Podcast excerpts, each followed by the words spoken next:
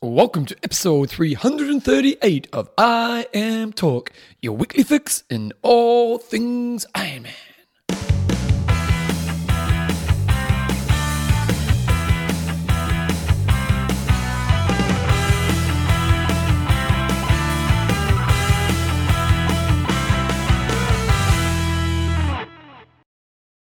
Radio team, welcome along to episode 338 of IMTalk with Coach John Newsom and Bevan James Eyles. How you going, mate? I am pretty good, Bevan. Pretty good. Got to remember how to do this. haven't done it for a few weeks.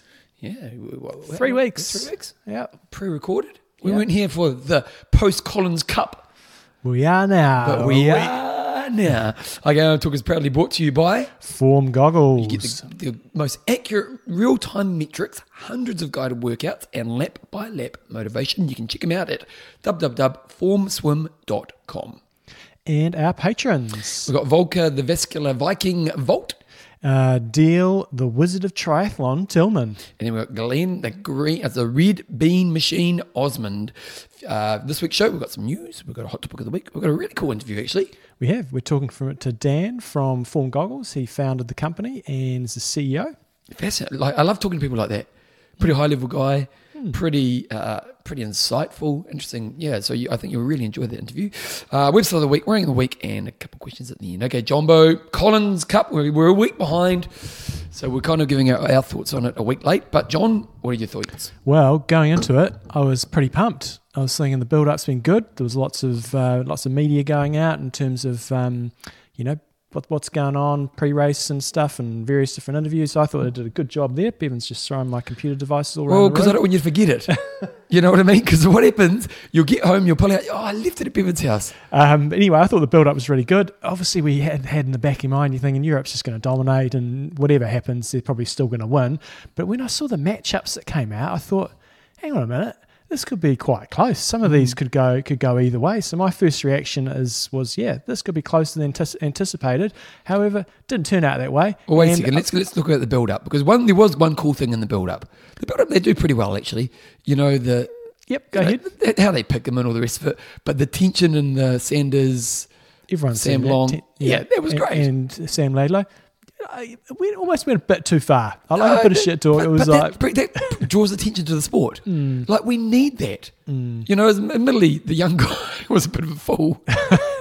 but but bit off a bit more than he could chew. Yeah, but yeah, got a lovely young ambition. Yes. Um, and I thought like that, that's interest. Mm-hmm. You know, and, and no one's getting hurt. Yep. You know, So anyway, uh, I put up a post on our Facebook page for people to do their picks, um, and a lot of people got it wrong, myself included. I'm glad I did not put any money down on this because uh, race one, did you write was down everyone's picks? no, they, I put a put a little form in, and Oh, uh, I just wanted to see what people thought. So race one was uh, Duffy versus Ryf versus Sarah True, and Ryf a large. No, we'll go, we'll talk about what people were picking first. Okay.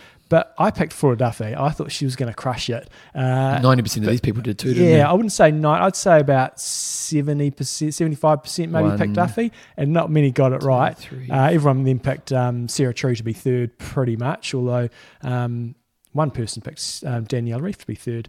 Uh, in the second race, a lot of people got that one right too. They said Ashley Gentle was going to win, and she did. A few picked Laura Philipp. Um, she ended up second, and most people picked Chelsea Sodaro for for third. Uh, third match again, um, fairly predictable. A lot of people picked Paula Findlay. A few people picked Kat Matthews. Um, and then, yeah, as we went through, most people picked Nicholas Spirig to win match four. That was fairly predictable. Most people picked Holly Lawrence to win match five. Um, a lot of people picked Anne Haug to win match six. I can't actually remember who won what. So there's- Anne Haug uh, took took that one out. Yep. Uh, then it came to the, the, the boys racing, and Pretty much quite a few people- people, picked. Um, a reasonable No. number picked Hayden Wilde, myself four or included. five. Yeah, myself included. Yeah, well, uh, the- the- It was just because I wanted him to win. And then it came to, to match eight. And I initially picked Lionel Sanders, but I changed it to Sam Long because I think Lionel Sanders had COVID. Laidlow, Uh, mean, so I got that wrong. Um, but there was a mixture there. Quite a few people picked Sam Laidlow to, to take that out after his SmackDown talk. Um, and then in the following races, I picked Rudy Van Von Berg. He got taken down big time by Magnus Ditlev. And there was a bit of a mix in the pickings there. Most people picked Aaron Royle to win his race, and he did. Although actually, I went out on a limb. I thought, no, I'm picking Patrick Lange. I always bag him. I'm picking him. He's going to come good, and he was but, but miserable. You knew he wasn't great at this distance. I know, but I just I, I thought I'm I'm never we're never not that nice to him on the show, Okay. and he delivers in Kona. You're just- not that nice to him on the show. I think he's a legend. Um, and he has delivered at other races, but at half Ironmans, I don't think he's ever delivered a, a good He's not race. that next level and half Uh, either, is did he? anybody not pick Gustav? No, though we nobody had did, a no. hundred percent record there on Gustav. Who got second in that race? Uh, oh, I'm pretty sure it was Matt Hansen. Okay. And Jackson Laundry was third. And the last race, um, I picked Daniel Bækkegård, uh, but there was a, it was quite a big spread. A lot of people picking um, Braden Currie there. I'd say 50-50 between Daniel Bækkegård and Braden Currie, and that was another non-event. And Chris Leiferman was in third. So yeah, there was a, some some good picks. Some um, if we had to pick the, the the time gaps, I think we would have all done miserably. We'll go into that in a moment though. So pre-race, I was thinking game on. This is looking quite good. I think there's a number of races here where the internationals and the um, Americans a little bit could take this down. Didn't end out that Americans way. really didn't deliver at all, did they? No. No. the course. Um, it was. I thought it was a, a, a not much nicer course than last year in terms of the bike ride. They were riding through the countryside, but it had no atmosphere. Um, it was. How do you do, how do you do that? Because if you get it, like you need a you need a smaller course But then you can't do that because because too many races so happening. there's, you're in a no-win situation. Yeah. I don't know But how you you, need, you it. need something that makes it a bit more visually stimulating, like a crowd or Hmm. I don't know, like it's or do they put a hard hill in it? So you have like a rote kind of silly hill. Yeah, I'll go into that in a moment when I give my, my thoughts. Um, the, and, and look, the big thing for this event was the racing was, and I don't want to be negative. I had a really interesting comment from a guy I was running with last week. He says, "You know what? I really want to like this, I think that's the problem. and, and I really want to like it." Yeah. And and I, I listened to another podcast yesterday. I really don't listen to other triathlon podcasts, but I thought I'll see what these guys talking about the Collins Cup. And there's not a lot of positivity in terms of.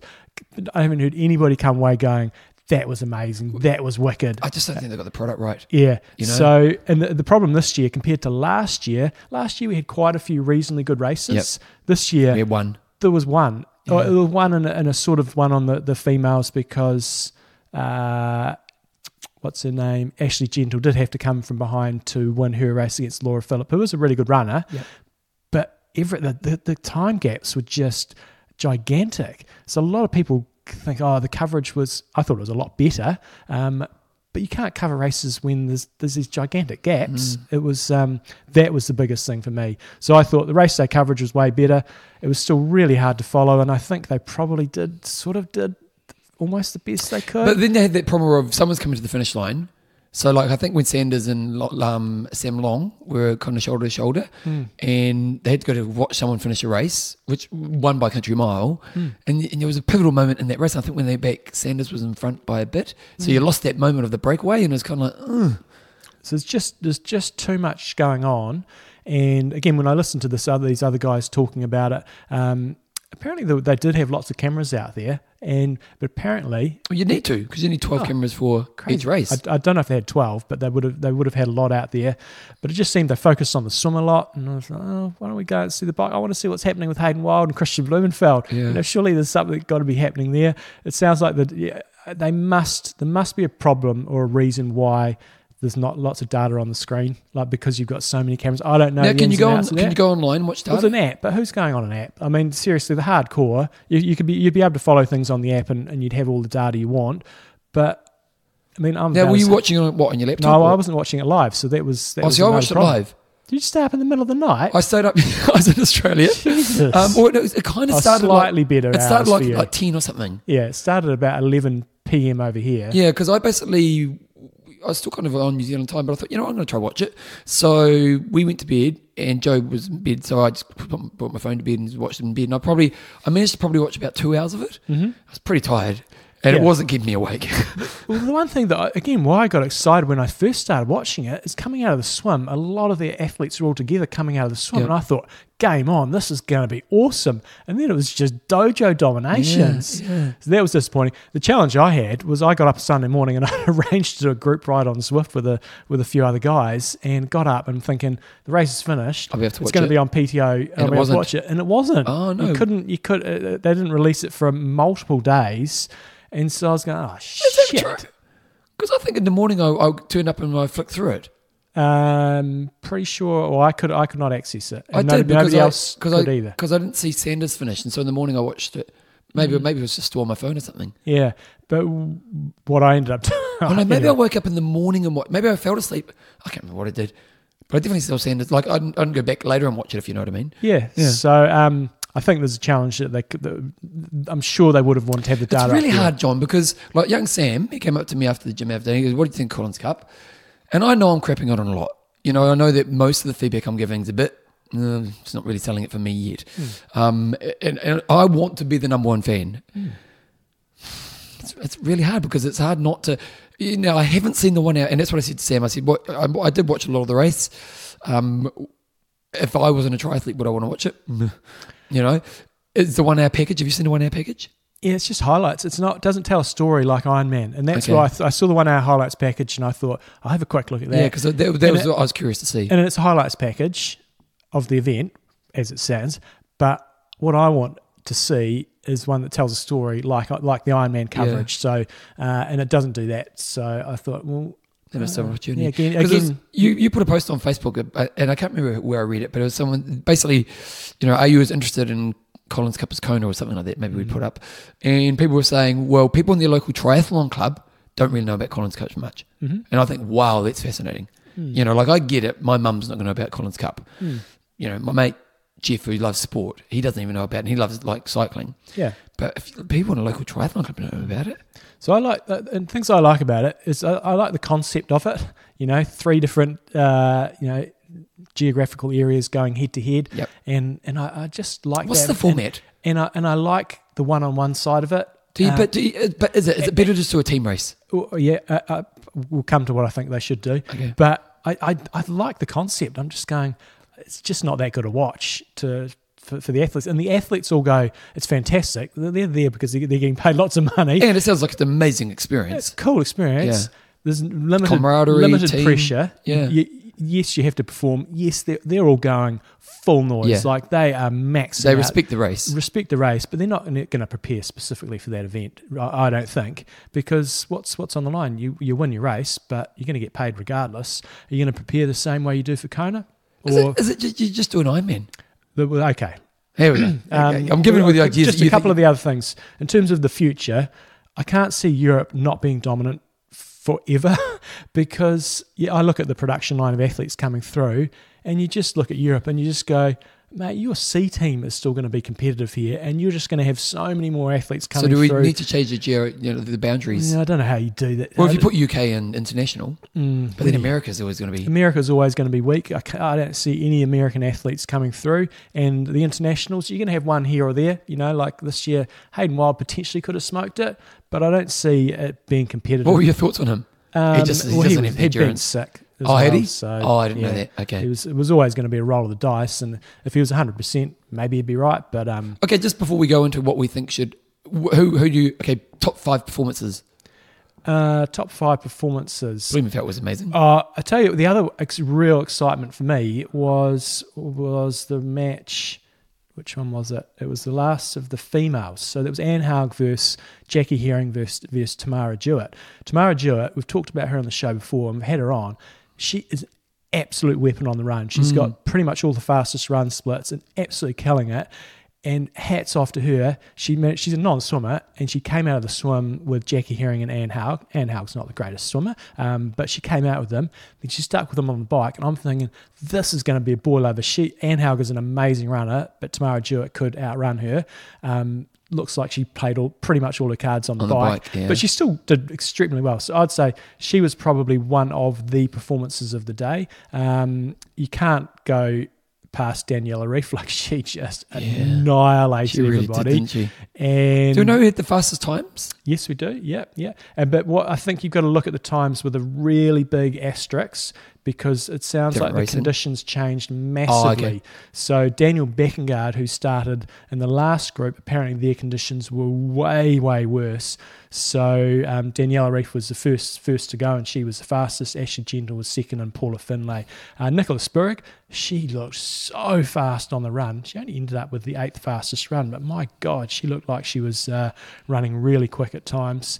Uh, so I'd say those are some of my highlights. Did Ryf have the fastest? No, she didn't have the fastest swim, but she's like second had an fastest swim, Amazing swim. third fastest swim, fastest bike, and fastest run. Oh no, she didn't have the fastest run. She's the fourth, fourth fastest run. Um, And the guys, But in terms was of the disappointments on the if I look at the female side, oh, I so wanted Flora Duffy to absolutely annihilate it, and she did really poorly. I don't know why, um, but She you know, she's there. she's the thirteenth fastest bike time when ITU level, world triathlon level, she just crushes everybody. You think the extra distance does affect these guys, Um, I, I, or do you just think it's? I don't know if it was the distance. I don't know if if she'd been sick. It sounds like a huge number of the athletes had been sick and injured since um, Oh, the okay. PTO race in Canada.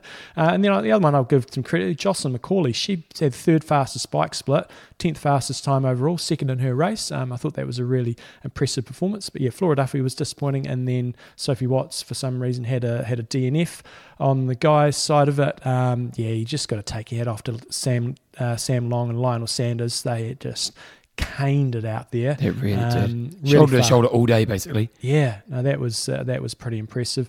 And the other one that I picked to do quite well was Rudy von Berg. He's coming back from sickness. He only managed to get tenth um, fastest time. In the And- men's in the men's race, the fastest times were Blummenfelt. He he came in first overall. He won by two minutes over Gustav. Iden. Again, they weren't racing the same races, so it's not really comparable. But Sam Long and Lionel Sanders, Lionel Sanders and Sam Long, and then Magnus Ditlev was fifth. Hmm. So So who were you who, who were you most impressed with? Daniela. Daniela, Tamara Jewett, Jocelyn McCauley. These are the ones who I thought had really, really awesome races. And then on the boys' side, yeah, Sanders and Long. Um, I think people thought they were going to get, for whatever reason, you're thinking they might get beaten, but they're consistently the best 70.3 or two of the best 70.3 athletes in the world. You got Um, to love Sanders. Like you, you know, like he's a he's a polarizing figure, but I think for really good reasons. And um and Long, they're both but both Sanders and Long. Um, they don't beat around the bush, do they? No. But mate, they deliver. But Sanders, mate, if you go into war, you want everyone beside you, don't you? You don't want to be given up. Uh, you don't want to be. If you're Because there was that racing moment him- where Long got in front of him, and I thought, shit, he's cracked him. yeah, and Long's a beautiful runner. Yeah. I don't think it's all over, but it's never all over with when you're racing Sanders. He's It's, just uh, he's just a fighter. yeah, so so, good. That was impressive. Yeah. So, um, yeah, the other thing I think for next year, unless they move the course, um, this year you had quite a few athletes on the sidelines because they had the world long distance champs Okay. the next day. Yep. So that meant for a bit more atmosphere around the finish area. But next year they won't be there. I'm sure there'll be an age group race, but there'll be a lot less. But that's what's really lacking as well as is crowds on the course. And um, I'll talk about it a bit later on. But there was a World Cup race in. Bergen and Norway at the weekend, and when you see that, and you see like the Commonwealth Games and those streets lined Yeah, with people, awesome. that's what we've got to do. It makes a more visual, stimulating experience for the viewer at home. and for the athletes, Yeah. yeah. Okay, so what? Okay, what's the future, John? Well, let's let's let's say there was I think there was 1.5 million euros or something like that up on Okay. offer, or it might have been US dollars on offer at the weekend. You- You've got to think, oh, maybe there's another million there in production and all that sort of Yep. stuff. Just So three million bucks. So I'm saying three million bucks to run that event. I reckon what they should do is take that three million bucks and do an iron distance race somewhere middle of the season. Attach really good points to it, um, and that affects your end of year bonus. Have an age group race on Saturday, and then Sunday have a multi lap Ironman race with you know the, the, the same sort of size field, maybe the top 40 athletes or whatever. Make it so good that the athletes are going, yeah, this is basically Kona, you know, they're just below Kona, but make sure everybody, because everyone was at this race. The only people that wasn't there was Frodeno and maybe Brownlee, and they're both injured Yeah, or, or they couldn't be there. couldn't be there regardless. But the thing is, John, Charles, when he did- the thing going back to Charles, who's kind of the founder of this whole thing, he loved the Ryder Cup. Yeah. You know, and so he was like, the Ryder Cup's this really cool sporting event. It, it pits, you know, regions against regions. Do we need to let go of that? Well, you could you'd have your cake and eat it with this because what you do, you'd um, you'd still have a, a component there. You just do a straight race, and it's a point scoring race, and you'd have Europe, America, internationals, whatever, and and you know you get whatever points for first and whatever points for for thirtieth. So, so Europe, Europe are going to win matter what, regardless. um, but you could still have have that. But I, I'm just thinking, I would be much more engaged in just watching a race when all the best guys are there on an awesome course. So I reckon what they do is you go to Challenge Roth, you ask Felix, can you move the age group race to Saturday? You've got five thousand whatever spectators. um, athletes plus all the, the people that are there anyway. or they race it on Saturday, the day before the race. Yeah. Um, but then you don't want to. I don't want to be standing around, particularly the day Oh, before true, an iron yeah. distance race. Well, there a lot of people who want to stand around after either. Yeah, you got you put up a deck chair. Um, put it this way: if I'm going to row and there's a race the next day, I'm watching it. You're bringing and, your deck chair. and I'm bringing my deck chair. You do like a three lap swim where you come out of the water. A lot of people overseas would take that because dick sounds funny. I know. So you just. Um, you do a multi-lap bike course, so 20 or 30 Ks, and you see it like Roth and some of the Yeah. races. You'd have massive crowds. It'd be like the Tour de France, and then you have laps of 10K, and you do an iron distance race with a good crowd and but big money. Just enough reasons for everybody to go, yep, I'm doing this as well as doing Kona.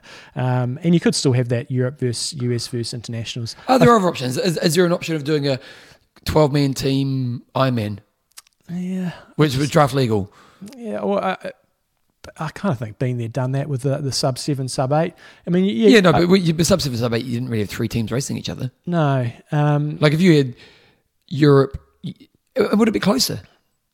No, I don't think so. No. It'd probably be less close No. because Europe would just be so. and it has that problem dominant. because the, the thing about just going to do an Ironman is there's the dynamic of you're watching lots of things happening in a race. Hmm. Whereas if you did teams a teams event, if one team dominates, it's boring. So I th- I th- I've thought of tried to think of all the different ways I could do this. You could maybe have the in terms of if you're going to go, we're still doing Collins Cup and we're going to tweak it. You go maybe men on one day, women on another day, and then you've got more scope to to show. I just don't More know of if it makes races. much competition the way format is. Yeah, you could do a, a you know talked when we had Craig Alexander on. Maybe you do some sort of team time trial. I don't know. I The one just- on with the, the three man race or three person race, I don't know if that works Mm, because at the end of the day, most races one person's going to dominate. mm, You know, and that's what we found this time. mm. You know, whereas if you have, as you say, if you have the, the top twenty or top even just top, how many would you need if you did it at Roth? Oh, you'd probably go th- probably 30, Okay, 30 so top 40, something thirty in, like that. in each yeah. six. Yeah. Um, if you're the top thirty, there's going to be lots of interesting things, story happening in the race. You still might Mm. get one athlete dominates, although Mm. you know often that's not the case. Mm. You know, now you could just say, well, it's just Kona. Mm. Mm. Uh, it's not quite there, is it? No, so I don't know. It's gonna be interesting to see if they just go, yeah, we're gonna do it again. Do you think? And let's let's say, who's the real target market is TV to production companies Yeah. or or providers. Yeah. Do you think they're going? I need the Collins Cup, No, not at all. and so that's the that's the question we need to figure out. Mm. Is what's that point where they go, mate? We need this on TV. And and if you had a, a product at Roth and you see these massive crowds Yeah. and stuff, I just think that would get people more engaged. And yeah, every race you go to, say you've got 30 people lining up, five of those people are going to be absolutely rubbish. Five of them are going to be below average. Yep. 10 will be okay, and 10 might have good race at most. Yeah. Uh, so I think we'd see some some good racing. Yeah, you, you- if you put an Ironman on Daniela Ryf in that sort of form, is probably going to go and crush it off the front. But you could probably still have enough interesting matchups racing for second and third and stuff to make it still interesting. Um, other than that, you if somebody gets more than three minutes in front, you taser them and tell them to slow down. okay. See, that would be interesting. yeah, That would get people watching. yeah. You know, so something like Japanese game show. Yeah. Um, a few comments we sort of had in terms of um, from listeners. Uh, Clive Assman said hard to follow the races with no splits, distance covered, or could do could do much better. Laidlow created interest in this race, otherwise kind of dull. Pike Reardon said instead of uh, individual races, should do teams of three, men and women. They can work together as a team. Teams can draft off each other, but not off other teams. Easier to film and follow with four matches. I think that I would be interested in, in watching that. Um, Teams of three, Hmm. So three teams of four, no, four, four teams of three. and would they all start at the same time? Like, like, do you get everyone to start at the same time? And you've actually got, it's about I it's think kind you'd, of like. you'd still have say four matches. But what if you did just all start at the same time and you had to stay within a certain space of the other three athletes? on you know your what I mean? team? Yeah. So so it's you, me, and Phil Philinator. Yeah, And There's ten other teams. So Yeah. or, or let's say you know we all start at the same time, Mhm. but you, we th- we have to stay within a certain distance of each other at all stages. well, you got to draft off each other. Yeah, yeah. All- three have got. To, that's that's the whole idea of a team time trial. You do the whole thing together. But have, if you had started everybody together, practically it's impossible on the bike to to keep everybody separate. So you'd have ma- again, you'd have matches. So instead of having six matches of guys, you'd have um, two matches of guys, or would, or three matches. Or something, think we're going to something say? like Okay, that. here's a question. Okay, so you keep going. Who, what are the Um, other ones, uh, Hugh Chin said it's hard to know what's going on in each race, so they should maybe show distance to um, bike finish, run finish, swim finish. Maybe have men and women on separate days, which is a good idea. Um, as the women were filmed crossing the line, we missed uh, a lot of the men's action. Quad screen, please. Uh, and Yep. the last one I'll do, Ben Jones, great if you're a tri geek. Other than that, not the atmosphere data or edge needed for the wider audience. To I enjoyed having it in the background all afternoon, but compared to Super League or mixed team relay, it's going to be hard to hold attention. Do you think we're actually going to see an innovation next year? You think Because let's be honest, I, Something's I don't have a change. triathlon podcast, but you said the other people were probably on the same page as us. Yeah.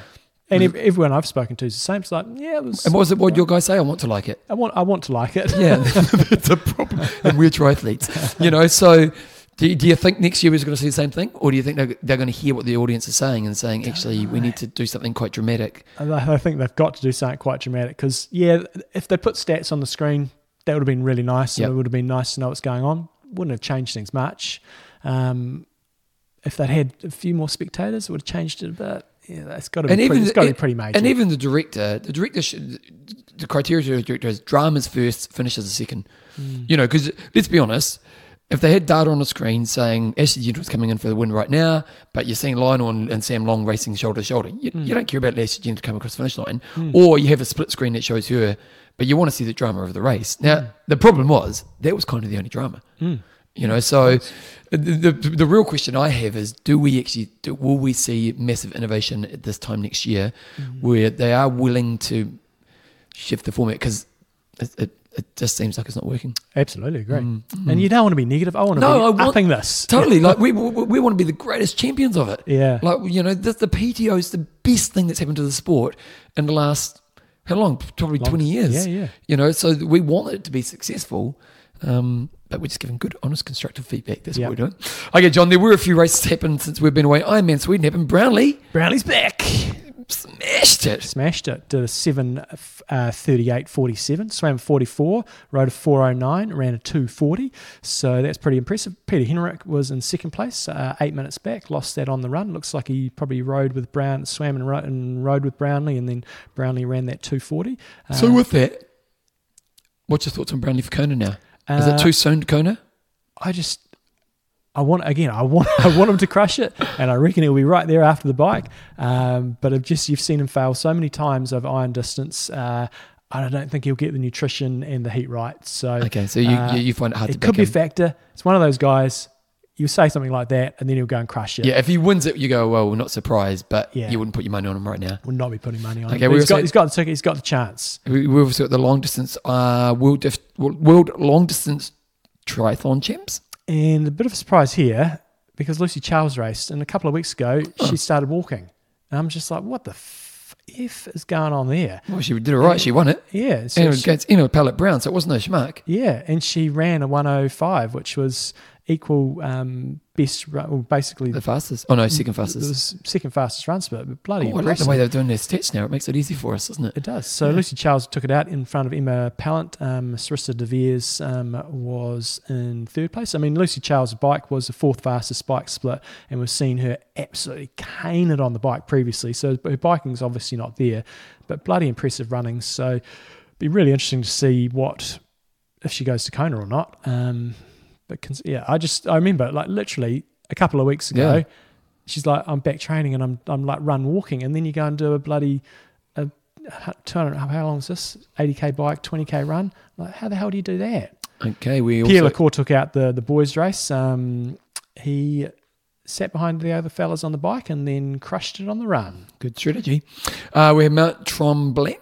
Uh, Mont Tremblant in Canada. Uh, Haley Chura took out the females. Uh, and then on the boys' side, uh, Colin Chartier beat Josh Amberger uh, in the closing stages of the run. And Cody Beals was in third place. Uh, then we also had, where's the I was thinking about? Embrunman. Ombre Man. Uh, Barbara Riveros. Dojo, not quite a dojo dom- domination. She was 17 minutes in front of Justine Mathieu. And then Nick Heldorn uh, took out the boys' race, close racing, 41 seconds in front of Kennett Peterson, the American. Hats off to Kennett Peterson to go over there and compete with those guys because uh, Embrunman is insanely tough on the bike course. Cameron Brown was over there and just went, How'd it go? Holy bushes, uh, not particularly well. Um, a, yeah, but really, really tough bike course. You go multiple ma- mountain passes, and when someone's winning an Ironman in nine hours and 30 minutes, that tells you how hard it is. Uh, so good on them. Good money um, every year at that race. Uh, where what was Cam, Cam Brown wasn't listed on what I can see, but he, I think he was just in front of Barbara Riveros, I think. Um, I'm in. I'm in uh, Ireland. Had an interesting situation happen. So officially at this stage, although this maybe has been confirmed or would have been confirmed by now, um, but uh, who was it? Simone, Simone Mitchell won the race, but there's a DQ happened. So what do you know the story behind this? yeah, the woman who won it, and that's probably the names in the article that I haven't It's got in front uh. Siv. I'm going to say Sivja Thors. Mm, good luck with that one. S E V N J A. Oh, dear. Say that one, Sneezy? Um, all right, sorry, I was just sneezing. Anyway, she got DQ'd for uh, Svenja. Svenja. Thols. She got DQ'd for outside assistance. I don't really know the inside uh, story of that, but I assume she just got handed something. Probably more of an outside story. Yeah, no, probably all week. got uh, got handed something. I assume that's what happened, and got DQ'd. So unfortunate for That her. would suck. Would You especially know, when you that would the- really I mean, if you get if you get DQ'd after the bike and you haven't done the run, but when you've done the whole run, Yeah, and you've won it. God, come up with the finish shirt and say, oh, by the way. Uh, Jeff Symonds took out Ironman Canada. That was on yesterday, so it was an age group only race. So Jeff Symonds is still listed as a pro. Uh, that's the first time I've seen his name for years, so I'm not quite sure why. uh, Tell me tell me about him, Mike. Um, name from the past. yeah, he was always a really good, uh, really good runner, just a good, good, solid athlete. Um, but I'm pretty sure he lives in Penticton or he lives somewhere Okay. close by. Uh, so he, yeah, unsurprisingly took that out by 20 minutes. But good to see, good to see it back in in Canada. The first age grouper was in second place, and he was the only man to go under nine hours. Did uh, eight hours 59 15. It's pretty old. Tough old course over there. Uh, Corey Mayfield in the 25 to 29 age group. And if I pull up the females, do, do, do. Ah, come on. Oh, it's, oh no, that's, that's, that's, not the same race. Let's pause. I've got to give Oh. the females some love. Okay, pause. Wait a second, pause. On the female side, had to resort to going to the app. Jay Cullen from LP Endurance. She did a dojo domination, ran a 316 to Nice. win in 10.0805, which was 20 minutes and 51 seconds in front of second place. Love your work. And she swam 104, biked 542, and ran a 316. Nice. Okay, we've also got some other news. Um, following the completion of the Collins Cup, the PTO World Ranking switched to a 52 week rolling system. So, what does that mean, John? Oh, well, it basically means we get start to get rid of all the COVID sort of results, and we ha- hopefully Oh, have an, an accurate sort of uh, accurate series. So, it starts from this week, basically. So, Yeah. it goes from Collins Cup to Collins Cup, not the beginning of the year through to the end of the year. So you have three um, point scoring races, and your best full distance race, you get an extra ten percent um, for that. So that's try to encourage or try to help out the long course athletes who probably don't do quite so well at the short course ones. Um, so Anne Haug is actually ranked number one, which is kind of interesting because she's she's done Challenge Roth the last couple of years and absolutely annihilated it and just got ginormous points Yeah. for it. So for, for Roth this year where she went 822, which is only it was only a fraction off Chrissy's record, wasn't 818 the Chrissy's record? Yeah, it's And she managed to get 131 points for that, Jeez. which is mental when you consider Daniela Ryf for the, well, I suppose for the world long distance champ, she got 137 points. Okay, there you go. Um, but yeah, so Anne Haug is ranked number one, Daniela Ryf number two, Laura Philipp number three, Kat Matthews four, and Lucy Charles is still managing. So, you don't get points for Collins Cup? you do get points for Collins Cup, but for in her case, she her points for Collins Cup were lower. Oh, sorry, Daniela did yes. Okay. Daniela got 113 Okay. points for her crushing at the Collins Cup. Hmm. You could say that's the Collins Cup stuff. Mm, should you get points for that? Because again, you're not. It's not a like for like race. Like No. again, for the people that raced early, their conditions are quite different to the ones. That And also, only 12 later. athletes get to race it. Mm. Although lots of races only. But you get, yeah. Um, so boy side of things, Blummenfelt is dominating. he is indeed. Uh, so he's up number One. Number one. Gustav Iden. Gustav he's Iden's number two, Magnus Ditlev number three, Lionel Sanders four, and Alistair Brownlee has shot up 187 places to be number five. So he got huge points for that Ironman Sweden result, whether you agree with that or not. He got 114 um, points for that. And if we compare that to say, let's say, Sanders. Uh, no, let's yeah, Lionel Sanders got 119 for his his. What did he get? Third St. place, George- didn't he? Uh, he's got second at St George. So yeah, he got um, a few more points for second at St George compared to Alistair Brownlee's crushing last weekend. So you're always going to get a few little results here that are a little bit off, I reckon. Yep. But I still I like the system. Yeah, it works pretty Um, well. It's it's good. Some other big news, in case you didn't already know, which I didn't actually because I've been a little bit out of touch, is that Frodo is out of Kona, which I think is really interesting, John, because I think we've seen the last of Frodo. Like, like he might turn up next year, but it'd be pretty hard to put money on him 12 months Well, from now. I, I would say that to, so if you don't know, he, he had, it sounded like he had a bike crash and then he had a pretty major operation. There's Achilles, wasn't it? No, no, this is a different one. Okay. Uh, so he's had, he's had a major operation. So he's, he's KO'd for a while. Um, so what I'd say to that is him against Blummenfelt and Iden when they're on fire in Kona. If they if they perform in Kona, we don't know that Mhm. yet. They perform everywhere else. Blummenfelt, you'd say, would. Oh, yeah. Well, if, if they perform over there, that, that, then great. However, next year I don't know that they're going or not because I think they'll be focusing on on Paris. Oh, so you think Blummenfelt will, is going to the Olympics? Oh yeah, yeah, without doubt. Okay. Yeah, no, he's definitely definitely said that he is. Okay. Um, well, that's what he's, he's saying at this stage. Yep. And you take those two out of the equation, and then I go, well, even if Frodo's not at his best, I st- I'd still put money on him to to, to win that against those two. Maybe not, but against Another everybody year else. down the track. Sorry. Another year down the track. Another year down the track, but this that's only another year. If he yeah, but perform, the thing is, if he performs like he did in Roth this year, he would have gone amazingly well. And if he rehabs from this perfectly well, one year down the track, But he didn't finish right, did he? no, but it, it, it, the way he biked and swam, and if he'd been able to run there, But is would he have in the, is in the part of his career which ultimately injury is killing his career? Hmm, Because definitely. really, he hasn't. When was the last time he put a real good race together? well, We- last year he, when he did the um, did that challenge with, with Sanders when he went bloody seven twenty whatever it was. Um, was it mid last year? well- But wasn't it? yeah, so that's again that's only a year away. This year uh, he hasn't hasn't ra- has he raced? Has he Yeah, 'cause he's completed injured all the time. He. So he's injured. So it, all I'm saying is yes, he's going to slow down because of age. If he turns up injury free and has a good build up, I'm still putting money on him. Uh, Okay, so let's make a prediction now. Do you think he's going to be competitive in Kona next year? Actually, turn up and be competitive? Yeah, but uh, I wouldn't. If, if Blummenfelt and Iden racing, I'd put my money on them before him. Yeah. If they're not racing, I'd put money on. him. I wouldn't put it the bank on him like you used to. Yeah. But he's so much better than everybody else. I don't know. I don't know. I, I think he's in that moment in his career where he, we're just going to see lots of injuries. It's it's that backward, Hmm. Highly likely. you know. And because what happens is when you age, coming back's harder. You know, hmm. even with some of this quality, you know, coming back is harder, and you tend to get more injured just because you come back harder. You know, like it's this hmm. kind of loop you get in. Now he's going to have the best people around him, so don't be wrong. He's, I'm sure he's getting the best advice and making the best plans. I think we may have seen the last of him. Yeah, and so, so, I'd, like, so- I'd love him to turn up and, and you know, but that's another 12 months away. yeah, similar to Brownlee. You know, he's up and down like a yo-yo. But that performance that he did recently, it's like, oh, right, he's still got it.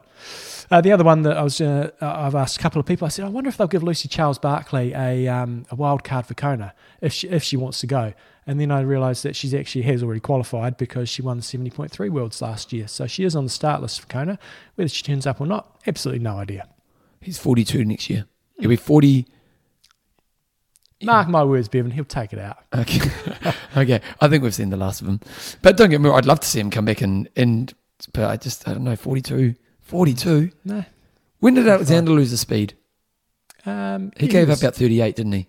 Yeah, Yeah. Frodo's next level to, to Crowe. Yeah, yeah, he is. Frodo's a goat. No, he's not. he's extremely good. He's the greatest of his generation. you hate the What, what would that be? What was it? Uh, Greatest of his HS HS. Gogs. Yeah, because it can be Gogs. He's the Gogs. that works for both for both sexes as well. Yeah. Okay. Um. Anything else? No, okay. Coming up. What's coming up? Not much coming up this weekend. We're getting ready, starting to build towards the Dallas PTO race, and that's going to be awesome. I've uh, because I think a lot of people are using it for their sort of Kona prep, so it's going to be awesome in a few weeks' time. Uh, this weekend there's the Icon Extreme in Italy. You've got the Janox Extreme in Slovakia, and the Austria try Petersdorf. I, I may have mentioned this race before, but this uh, icon Liv- Livigno Extreme Triathlon in Italy, you saw in 3.8k at the highest elevations um, in any of the World Extreme Triathlons. The bike ride is 195 k's. You go over the highest pass in the world, so you go over the um, the highest triathlon pass in the world. You go over Stelvio in Italy, which is just epic. Uh, and then you run a 42k run with a big hill at the end. Looks like a cool one. I'd be quite keen to do that. 5,000 meters of elevation on the bike. It looks awesome. We had the World uh, World Cup in Bergen last weekend with the Norwegians racing. So what happened there, Jumbo? Yeah, so you got to think this is a week after the Collins Cup. Collins Cup. I only watched the finish. I haven't actually watched the race yet. Um, but basically, Was a good field. uh, it's a World World, Cup World yeah. Cup field. It's it's a it's a good Second field. tier. Uh, but Kristian Blummenfelt, a week after the Collins Cup, which is you know, a week after you know, he's been doing a lot of racing, uh, was still competitive. Came down to a sprint finish with him and, and Dorian, Coninx, who is a really good ITU athlete. And so Blummenfelt's still you know pretty reasonable over the old uh, sprint distance. And the Norwegians How far are they running? Uh, 5k. And uh, there's another Norwegian coming through, Torn Vettel Bergst, and he uh, he was right behind them as well. He didn't look like he's one of those guys. You look at him going, "How are you running that fast? You really don't look that good." And yet, you know, he's running a 14:48 for 5k, pretty solid. I haven't watched the women's race yet, but it was uh, apparently it was a pretty epic sprint finish um, between Tilda Månsson, who is only was 2004, so she's only 18 and she's winning a race. Jeez. Again, Jolien Vermeylen and Kate Waugh from When was the last time Blummenfelt had a bad result? Yeah, very very rarely. Like I know in the Canadian Open he cramped for a little bit, but you wouldn't say Hmm. it's a bad result. He got second or third. Did he? No, second. Second, Yeah.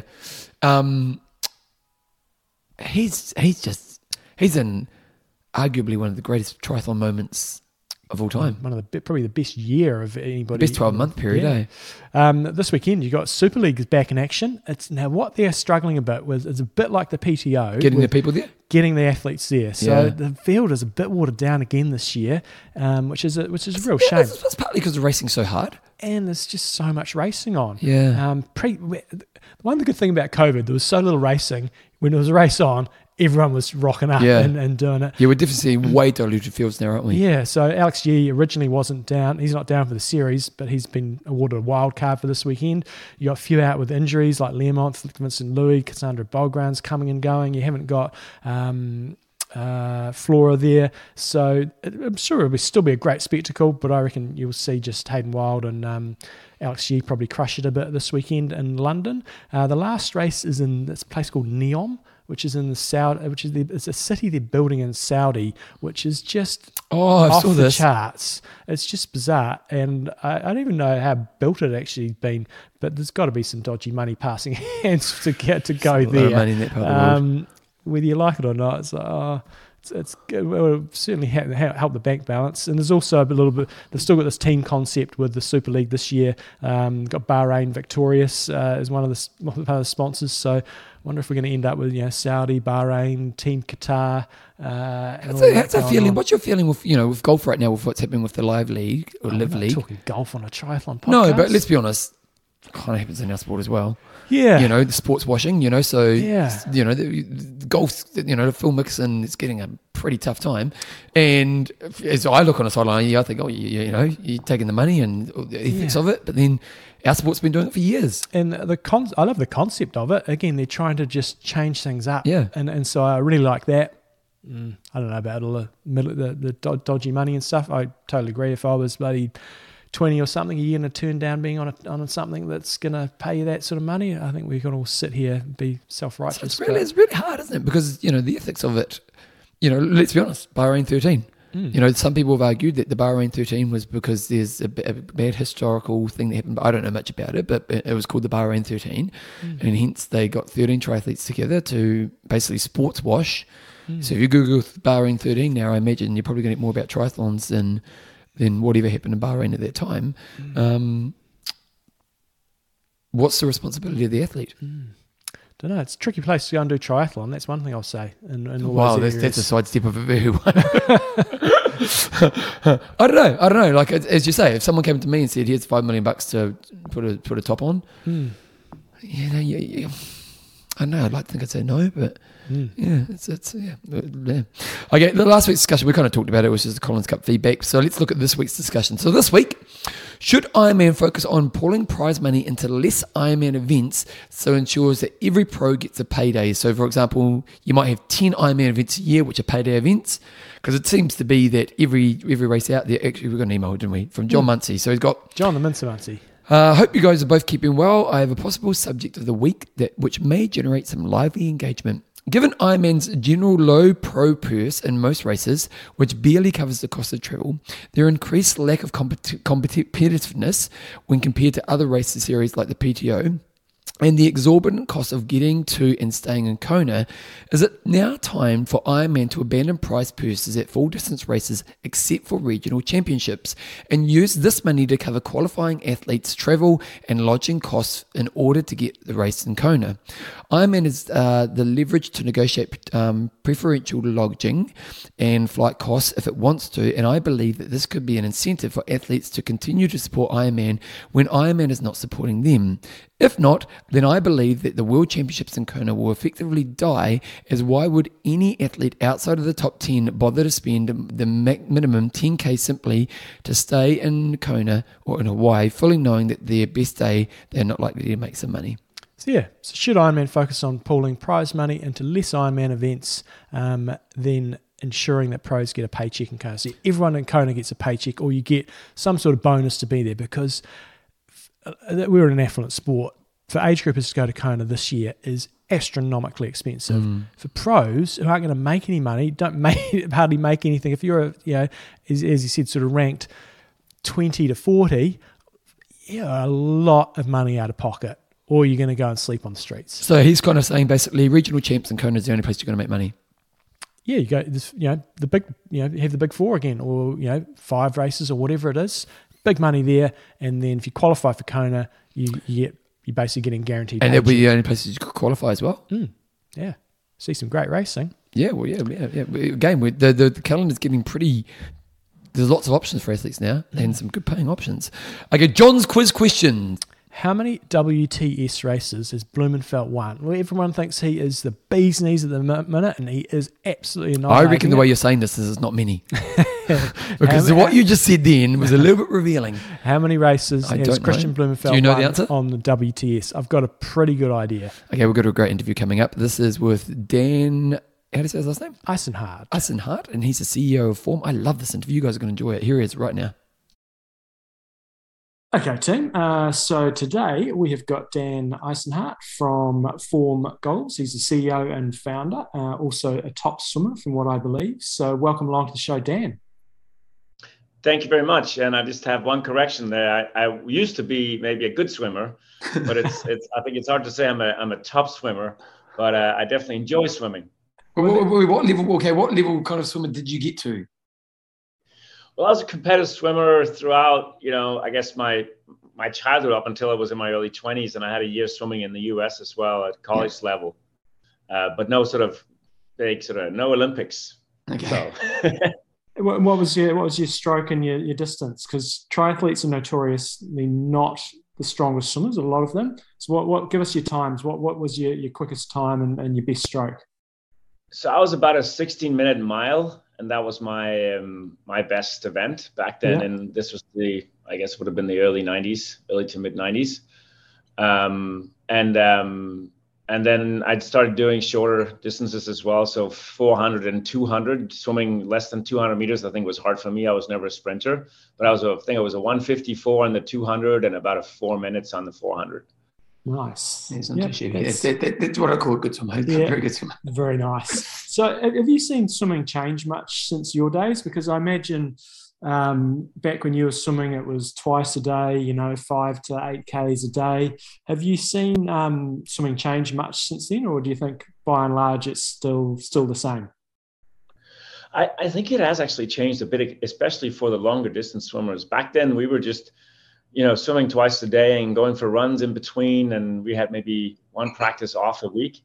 At least when I was training in college, that's how it was. It, just, it was just about having as many meters as possible under your belt, Hmm. and there wasn't so much focus, I think, on training smart.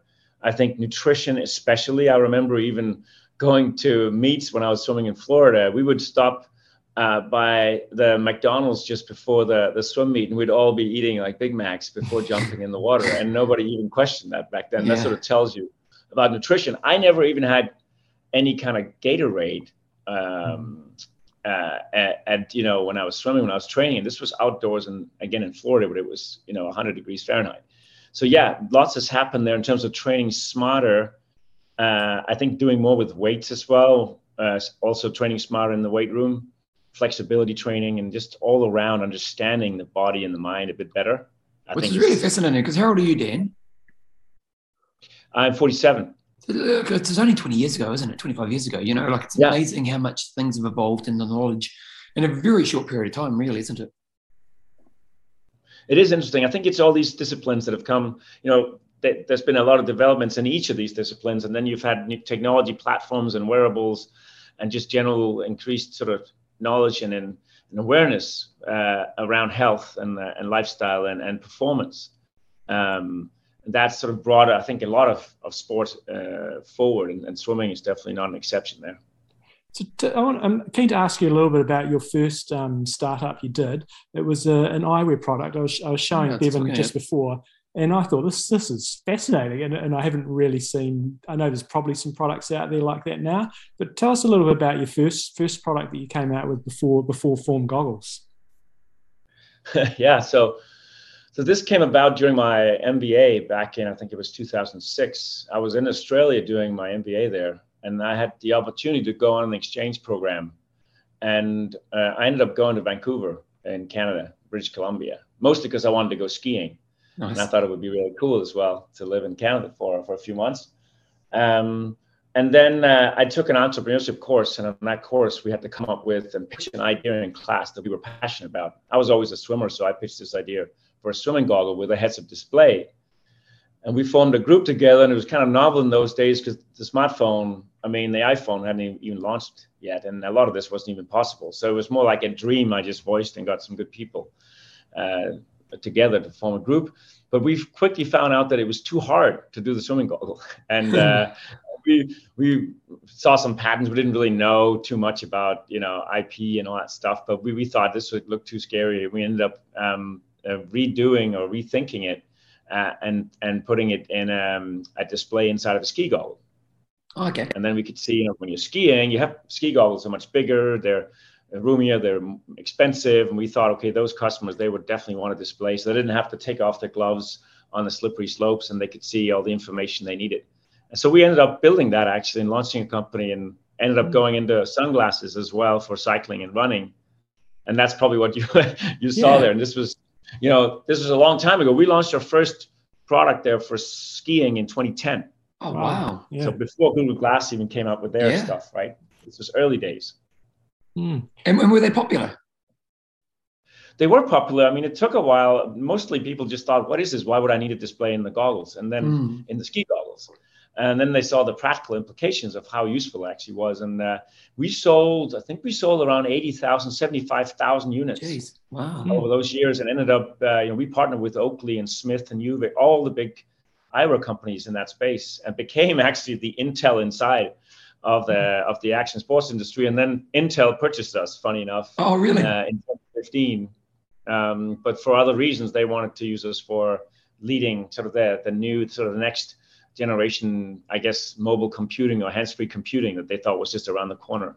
So what was it like at that time? You know, you develop a product, and John was telling me that they kind of didn't really continue on with the product line you had. They obviously used the resource and the, the intellect and maybe some patents and stuff. So, um, what's it like? You build a business, you know, obviously selling it's probably one of the goals because that's where you make your money. But at the end of the day, you've still kind of put your heart and soul into something, and for them to discon- discontinue the line, what was that like?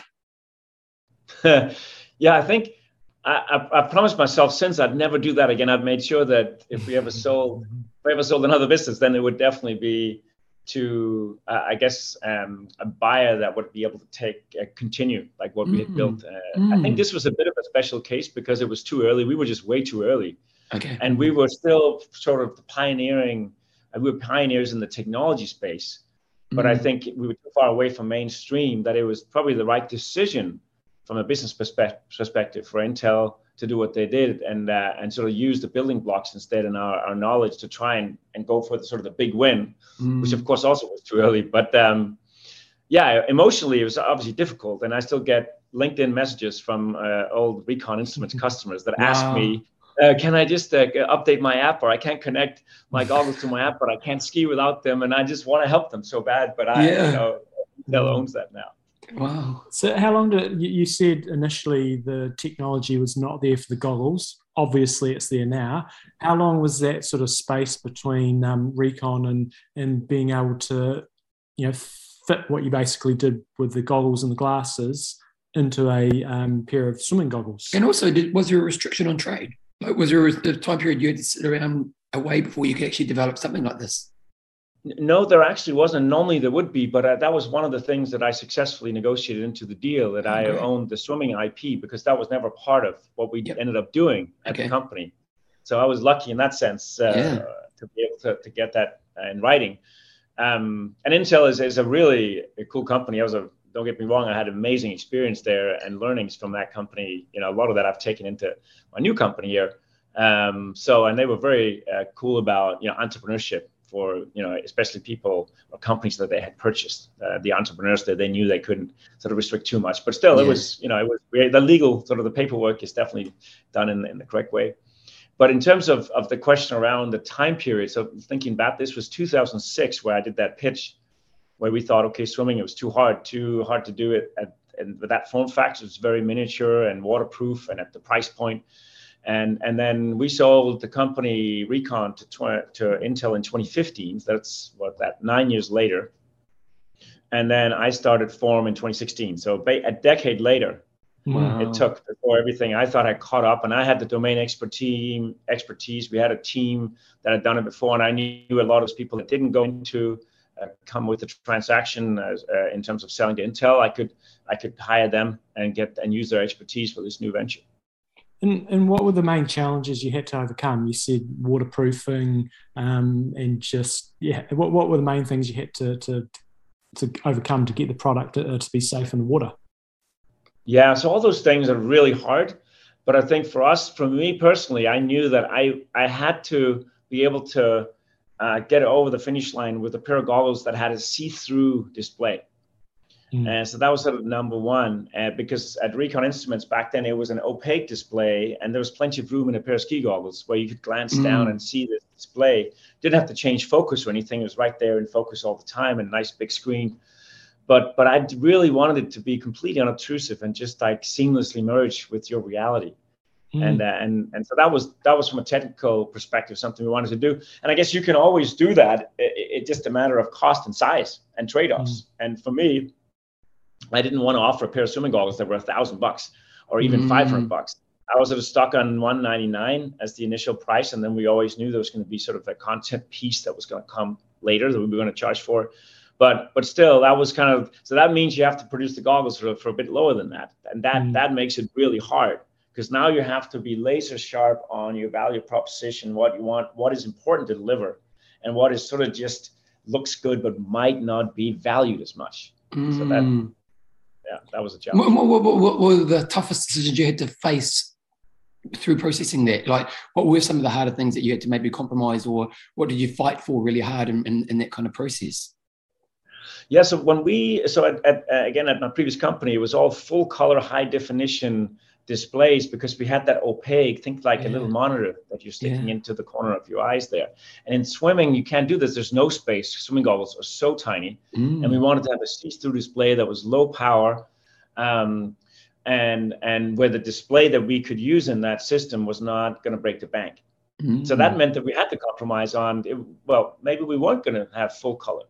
Maybe the resolution wasn't going to be the high resolution that you would typically have if you have sort of have to show multimedia things. Uh, uh, so we connected to, you know, GoPro cameras, and you could show like detailed resort maps in in the goggles, and that mm-hmm. required quite a bit of resolution there. And and then, but you're not going to be consuming that kind of information underwater. So yeah. this comes back to my previous point that there's no room for sort of over engineering part because the cost, of course, are, is going to be bulk and battery life and dollars to uh, to, mm-hmm. to, to adopt the, the solution.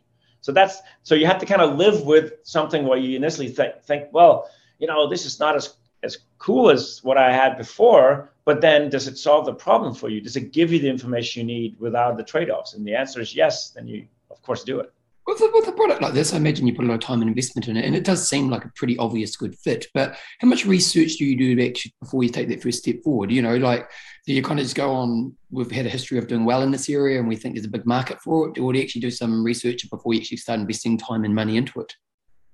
So as an entrepreneur you always start with like you have something in your gut and there's something you really want to do and it's typically something you're passionate about yeah so you may see the world in a more positive light because you kind of want okay. this so optimism this thing right yeah. oh i want to have these customers and and it's often like that and certainly um, i think most founders in, in disruptive sort of categories new technologies they do have to come out and paint a picture that may be a bit rosy because Mm. it depends on some assumptions about the future that maybe not all agree about Mm. but you know sometimes it happens or Yeah. 10x of what, what the entrepreneur thought and for, for me definitely with the swimming application it came from this notion that of course i was passionate about it but also I, it was very clear to me that there was sort of a night and day value proposition here it's like without us or without a display in the goggles you don't have access to information Mm. with it you can have access to the information that you expect in other sports like running and cycling Mm. so so it was a night and day value prop. And if you could do it, then there was going to be some, somebody would value that. You wouldn't have to sort of uh, sell sort of the marketing fluff of, hey, this would be a nice to have incremental thing. It's disruptive. It's a 10x on the experience. In but, some but I think what was really, sorry, go ahead. No, no, no. Well, is it an easier sell? Because, you know, with the Recons, you could argue, well, people don't really mind looking at their watch when they're running or looking down when they're running. And I'm sure there's offered a better, more than just the, the stats. I'm sure it offered a lot more than that. But in some ways, you know, as you say, you you don't have that option when you're swimming. And in some ways, this is an easier sell than maybe what the Recons were. That's exactly right. I mean, that was actually the conclusion that I also came to at Recon. Uh, remember, this whole idea started off with swimming goggles. We had to pivot Yeah. before we even had the company doing the school project there into ski goggles and then cycling sunglasses. And so, so I always felt that coming back to the original idea was the right thing to do, which is why I decided to do that with my time after selling to Intel. And we can talk about well, what can you do to your point to actually use the new UI to make that whole experience or that that activity more compelling, and where you can Mm. actually make it into a, a, a sort of a night and day value proposition. Mm, Uh, mm. 'cause there are there are things that could basically ignite that. I think that that that trade off. Uh, but I think for me, um, the biggest surprise was this. uh, uh, I guess I just hadn't looked into it properly, but the biggest surprise was how big the swimming market actually was. Oh, really? And I, you know, I looked into it, and and then it turned out that there's 240 million active pool swimmers in the world. Wow. And I was like, oh, that, that can't be true. And I looked in the US and there's 27 million active pool swimmers in the US, and a third of them swim more than once a week. Wow. I was like, that's, that's a decent, that's a large market. yeah. So when I was starting to unpack all this, I realized that this was sort of a bit of a gem. So that whoever could basically come up with the technology and the IP and protect that IP in swimming would be able to capture a very large market if executed correctly. And that's Mhm. kind of how I actually got investors on board and grew the company fairly quickly from launching it in August 2019 and up until today. Hmm. I, imagine one of the big challenges was the size of the um, processor or whatever you want to call it on the side of the goggles. So for people that haven't swum in, in these goggles before, haven't even seen them, you know, it's a standard pair of goggles, and then on, on the right side, or you can have it on whichever side you like, is obviously a little sort of processor or computer. Uh, How big a challenge was it to get that small enough so it wasn't going to be overly obtrusive? You know what? That's in wearables that's always a problem. Whether it's on the wrist or the face or the, the foot or wherever it's just when you add that technology to something that people are used to just wearing without the technology you know it's gonna it's gonna be heavier and bigger. So Mm. so how big can it be? How heavy can it be? How do you balance the weight so that it doesn't have any negative effect or at least minimizes the negative effect? And when you're in water it's a, a medium that's 800 times more dense than air of course, if you have any kind of drag, it's going to be exacerbated. Mm. And, and so, looking at different ways of putting, uh, where to put the computer, how to have uh, to design the shape of the computer so that you can minimize that drag. Of course, it's something we were playing around with in the pool, just with 3D, uh, 3D printed models early on. Also, just to test for face fit, because if you don't, mm. if people aren't wearing your goggles, then it's not really, well, it's not a wearable, and then it doesn't matter how well you are in sort of optics and and detecting uh, the, the different events in the pool uh, if people aren't going to wear them. So yeah, it, it's extremely important. And, and to, to, sort of answer it, it's just trial and error. You have some assumptions, some hypotheses. You test them out. You CAD design, you 3D print, and you just go take them to the pool. And you see, uh, what I would do is simply I would just swim sprint with fins on, and I would try swim butterfly. I would jump in from the block. I would do all kinds of things, and then if I had a, a feeling that this wasn't going to work, then I'd get other people to do the same thing. And then we kind of come back and say, well, is there something we can do? Maybe a different eye seal, more strap tension, and so forth. And how many prototypes was there before you actually got to what, what's on the market?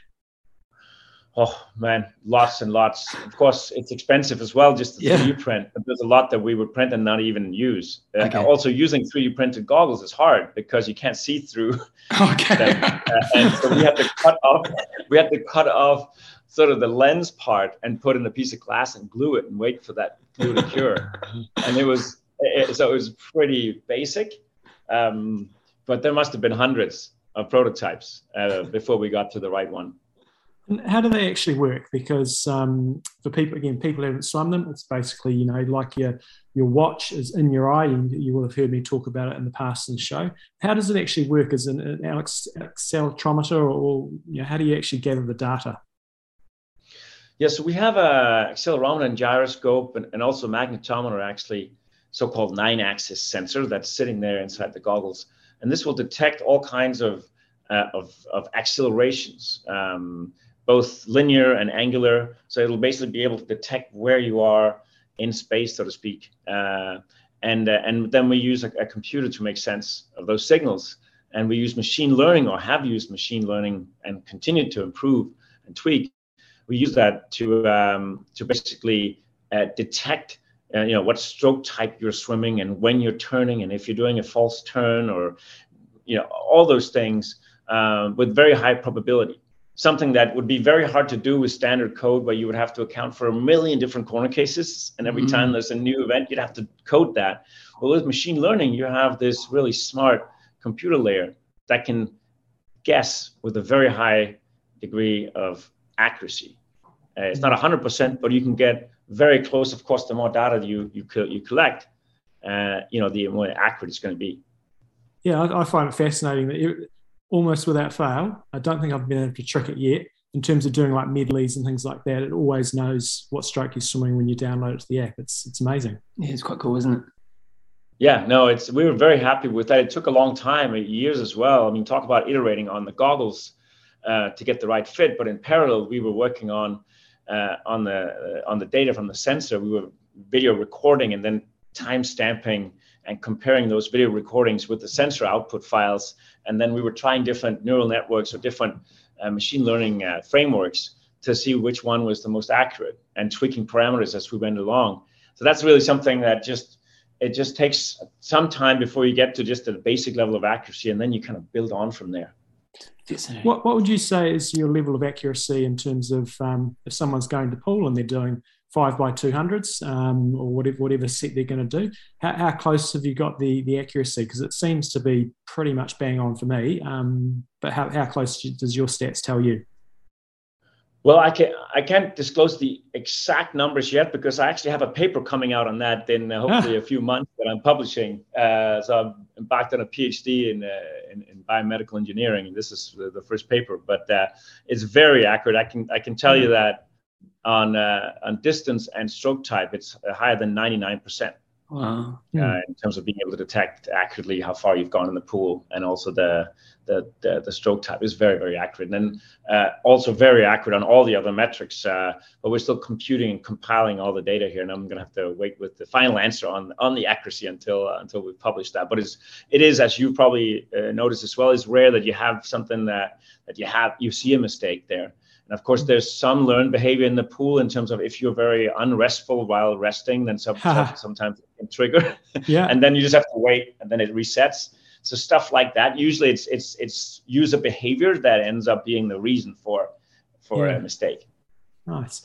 Um, and the only other sort of area I was going to touch on that I haven't actually tried yet, so um, is open water swimming. Um, I know you can do it, I think, with a Polar watch at the moment, and I assume it's just working off the, the GPS of the the, the watch. Um, what's sort of the future looking like in terms of whether you need to be wearing a watch and, and whether the GPS device can be within the goggles? So where do we see that going? Yeah, that's a good question. We hear that a lot from triathletes, and obviously, it's not something I can disclose exactly what we're doing in that space. Um, mm-hmm. What I can say is, I find it's really compelling to continue to innovate with machine learning and see how much you can actually do, how accurate you can get with machine learning, and whether that ends up being a combination of using machine learning with GPS, where you get a much smoother, much more accurate, mm. I guess, experience than what you traditionally see with like a, Garmin or an Apple Watch or any GPS when you're swimming. Yeah. Uh, that's something that I would love to to research further. Mm. Um, but we are triathletes are a very important customer to us, um, and um, and sort of they, the, the, these users understand uh, technology. Mm. They're used to using technology, and the feedback we get is very precise as well. So we get a lot of good ideas, and we're chewing through all those ideas, and then based on what's most important for the business and our uh, scarce resources, we then make decisions on the best that we want to make. Mm. Um, and so that's kind of the, what I can reveal is what's going on inside. And open water is exciting to all of us. Mm. So um, you will see more innovation uh, with open water for sure. Excellent. Um, anything else you want to sort of share? I mean, you, have recently just launched the um, the sort of workout builder, which I really like, especially from a coaching point of view. So coaches can now go in there and, and build workouts and send them to, to athletes or just build them for yourself. And it's a really nice, easy, seamless process using the app. Um, and the app's fantastic. But anything else you want to get out there or, or areas that you know, triathletes often comment to you, you know, given that a lot of people listening to this podcast probably haven't had tried the goggles before. So what, what are sort of some of the feedback you get or, or anything else you want to get out there? You know what? It was a it was a top requested feature from all around the world. Was can I build my own workouts? Oh, and uh, so we we knew that we had to build this, and we had planned to build it at some point, but I think we fast tracked it. Um, we realized that a lot of people love just going into a workout library. We've got over a thousand workouts, or or they can pick one of our plans, and you just click it, download it, and off you go. But there were also a lot of people that had a coach for example, where they got the workouts from the mm. coach, mm. or they've been competitive swimmers, uh, maybe in high school or college, and they just wanted to do their own workouts. Mm. Um, and then there are others that were using our workouts, but just wanted to tweak something, to go in and edit just a, one bit, and you know, do an extra round of the main set or whatever. So it was very clear to us we had to build it, and we released it. Uh, you know, in the first week here, we had a thousand workouts already made wow. uh, just the first week on uh, on this on this custom workout builder. That's just the first week. So I think we'll see, you know, eventually hundreds of thousands of, of workouts uh, made um, uh, uh, by our users and by our coaches, or the coaches yeah. that you know are coaching our you know athletes. Um, so I I think personally, coming from the sort of the competitive swim background and then becoming a, a triathlete, albeit a, a novice triathlete is that I really love the being able to create my own workouts and tweak the workouts. And you can name them, and then you see them in the feed. So we already see lots of funny names uh, in the feed because people have put their own personal touch to it. So I also think, from a community perspective, it's something that's very impactful. Uh, it's sort of the creator kind of mindset, right? Which, of course, is uh, something that's a big trend as well in this world today. Just, just lastly, um, obviously wearables and and it seems like augmented reality. It seems to be the, the future, maybe more so than VR. Uh, well, it depends who you kind of listen to. But what's your thoughts moving forward in that area? I, in terms of augmented reality, yeah, just kind of in this kind of space, you know, obviously in the wearables, and and you know, where what do you see ten years from now looking like? So I've always said um, that I think augmented reality is going to change our world. I just also said that it was going to take time.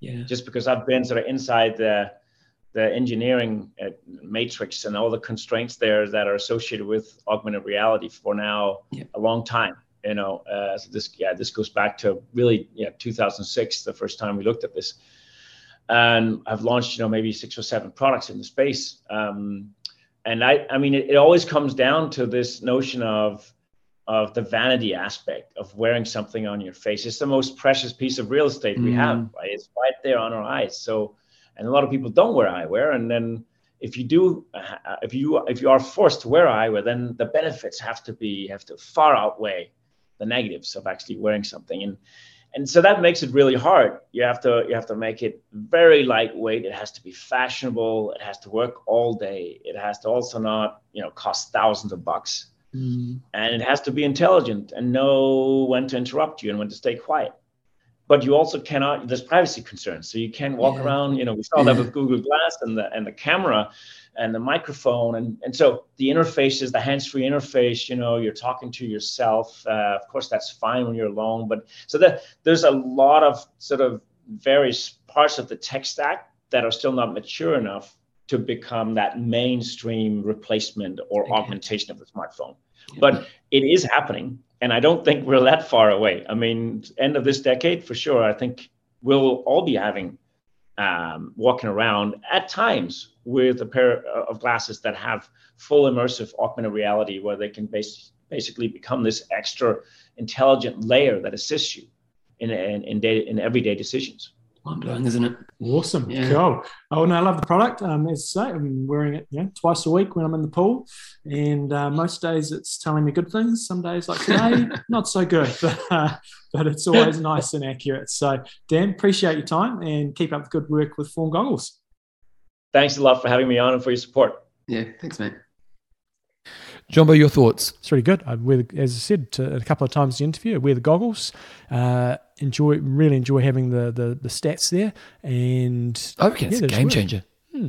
You know, again, I've talked about this a lot, but if I was swimming now, I'd be getting these because hmm. I sucked at swimming by myself. Hmm. Uh, Form goggles, formswim.com is where you get the goggles. Uh, seriously, check them out. Do we have a discount? Yep, I'm uh, I am fifteen for fifteen dollars off, and when you sign up, you're part, part of their program. You get access to all those workouts. Um, they've got thousands of workouts in there, as we discussed with Dan. You can build your own workouts, and it'll basically step step you through there. Or you can just wear the goggles and um, just do your, your standard workout, and it'll give you all your data on the fly. Okay, website of the week. Okay, we've got um, obstry.com slash fantasy. So someone's starting a fantasy league again. It was interesting. Collins Cup didn't do it this year. And this is what this is the thing. That, that's why I had my big spreadsheet that you th- thought yeah. I filled everybody's names in, which I didn't, and that was pretty rubbish because it was just the picks. Whereas um, Nadia McLaren posted on our. This guy actually emailed page. us. Sorry. He emailed us. Oh, really? Yeah, but it was after we pre-recorded. Oh, okay. So, yeah. Um, anyway, it looks like they're doing it for, for other races as well. So you go to obstry.com uh, slash fantasy, and whoever it is is doing a fantastic job. They've got the, the US PTO Open coming up in Kona and the 70.3 Worlds once they're all listed. Uh, and you basically pick your pick your um, pick your athletes, and they've got a point system in place that's um, really good. And I just like the look of it. So I'm getting on this for the for the next uh, for the just for the big races. You know, when you have the second or third tier races, yeah. it's better, probably not that interesting. But big when the big guns coming out, it's um, it's all good. So check out obstry.com slash fantasy and we'll probably give it a plug before the US Open and again before Kona and we'll do our picks and see how we all go. Oh, and I was gonna give where are we go rankings? Some guy just absolutely annihilated the Collins Cup. Yeah, this guy Antoine Derry uh, he like picked just about every bloody race correct. He got every race right except for the first one. He must have picked. Um, he picked Duffy and Ryf. Uh, he picked Duffy, Ryf, True, so he got that one wrong.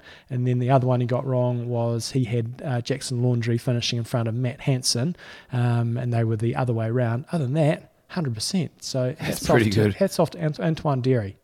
Jeez, hey, that's pretty impressive stuff. Okay, John, let's go to Wanger of the week. Okay, have you done your research this week, or are we just pulling a oh, number? I haven't. I haven't. Okay, let's say I'm going to say I'm going to say a number again. Then we're going old school. Old school. I'll say uh, even if they they've got a swim bike run, if they've got a private profile, we'll give them the love. Okay, I'm going to say number from last week. Last week, I'm going to say thirty-five. 35. Glenn O. Glenn, that might be Glenn Osmond one of our past epic campers, did 12 activities, uh, 4 hours 45 swimming, 9 hours He got COVID. His photo shows the COVID. 3 hours 48 running for 18 hours and 22 minutes. Well, he's doing big volume at the moment. He must be racing because you look at his volume. It's, it's, kind of December, October was pretty poor, sharpen up. Yeah. Kind of picked up in January. That's uh, Glenn Olson, not Glenn Osman. Uh, but then the last two months, he's on fire fire. Big Glenn, he's been on a few, a couple of epic camps. Uh, he's a solid unit. He crushes it on the bike.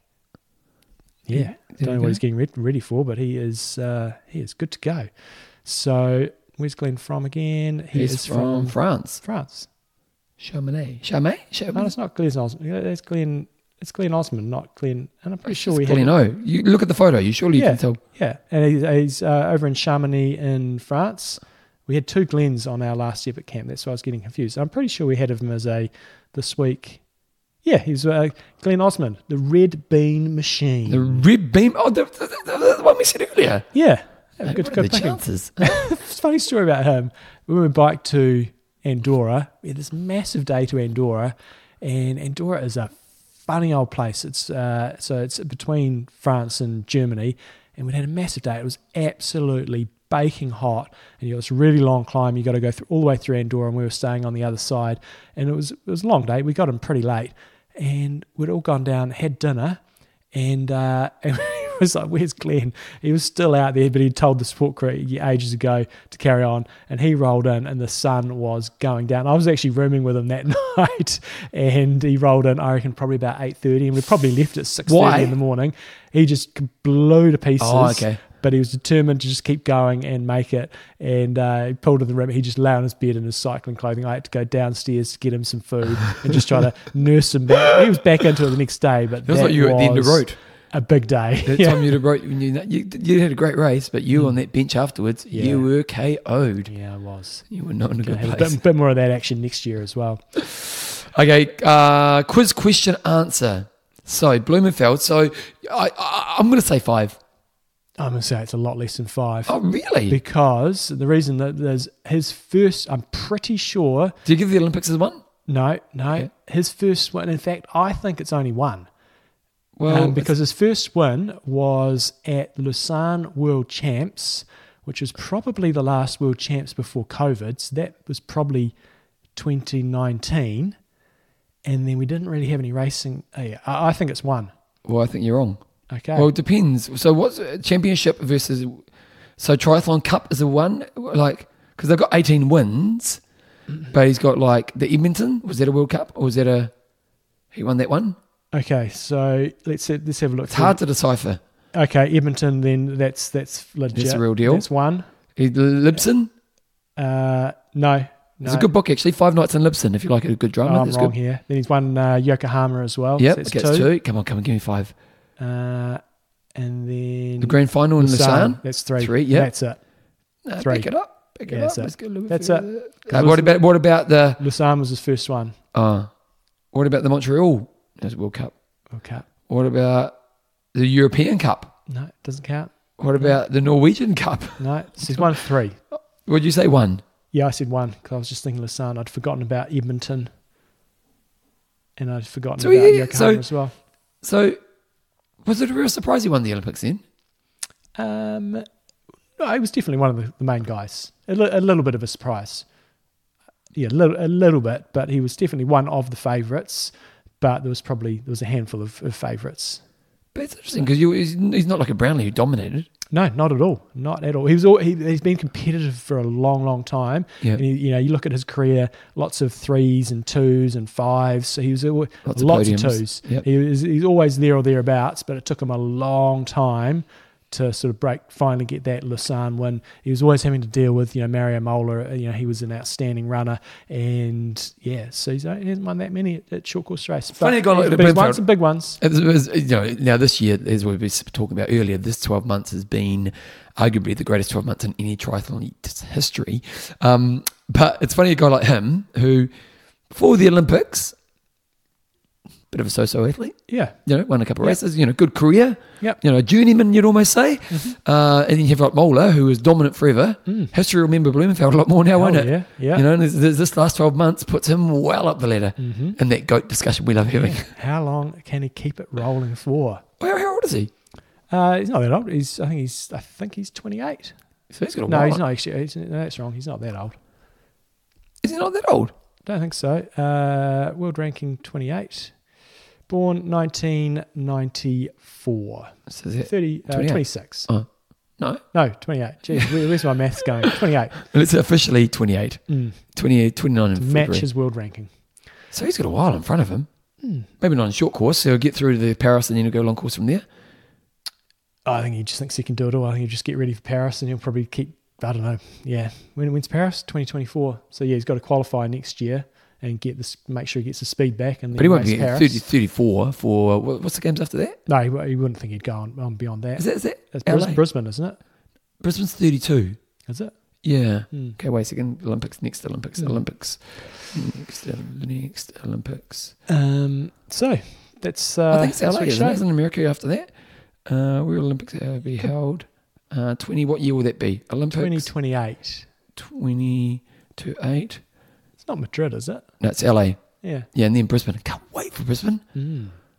Oh, it's going to be. How are we gonna- get? How are you going to get a sneaky way into Brisbane from here? what do you mean? I don't know. Just catch a plane. Yeah. What do you mean? Five million dollars a flight. You'd, would you would you fly somewhere else and? Tra- Well, I hope to be retired by then. Right. 32, it's 10 years from now, so I'll be 40. Yeah, I want to retire about 55 ish. So I'll go live there for a month beforehand. Yeah. You know, it. that's that's the plan. That's that's the goal. Um, Jumbo, Mhm. What was your swim set? Swim set today. Okay, I'll do that quickly because we've been going for ages. Uh, swim set today: 300 warm up, two 100 IM, 100 kick, and then the main first main set was three times 500 at half Ironman pace. Uh, I was uh, getting put out the back door there, and then we did what did we do after that? We did six 75s drill, four 100s band, 12 50s doing two fast, one easy on the 60, and then 100 warm down, and I think it was 3.7 k's. Not my greatest work. John, before we talk about patrons, I was at the gym yesterday Mm. And a guy came up to me before class and it was kind of, he was walking in kind of just about the class is going to start. Mm. And I'd never seen the guy before. So I'm doing the whole, hey, mate, have you done this workout for? Yeah, yeah, yeah. And he just yells out, I'm Tony, don't be afraid of your dreams, Wes. and I, and I kind of, I didn't know what he was talking about. Yeah. And then I said, well, hey, mate, you've done this. So I was more worried about setting him up and make sure he knew the Yeah. bike and all the rest of it. And uh, and then he, he seemed like a really nice guy. He did the workout, smashed himself. And then afterwards, he, said, he kind of hung around and he said, mate, I listen to you every week. Pick it up. And then it turns out he was a patron of the show. Tony, don't be afraid of your dreams, West. Um, really nice guy. He's basically he lives in Melbourne. He's had a he's pretty successful career and he's just been back to visit his mum. We went to see the All Blacks on Saturday night, which was a disaster. Let's not talk about that. Let's not talk rugby or league right now, I tell you. Um, but it was just really nice to meet him. He said he's been enlisted for a long time. He's doing, what's the triathlon in Australia happening in a few weeks from now?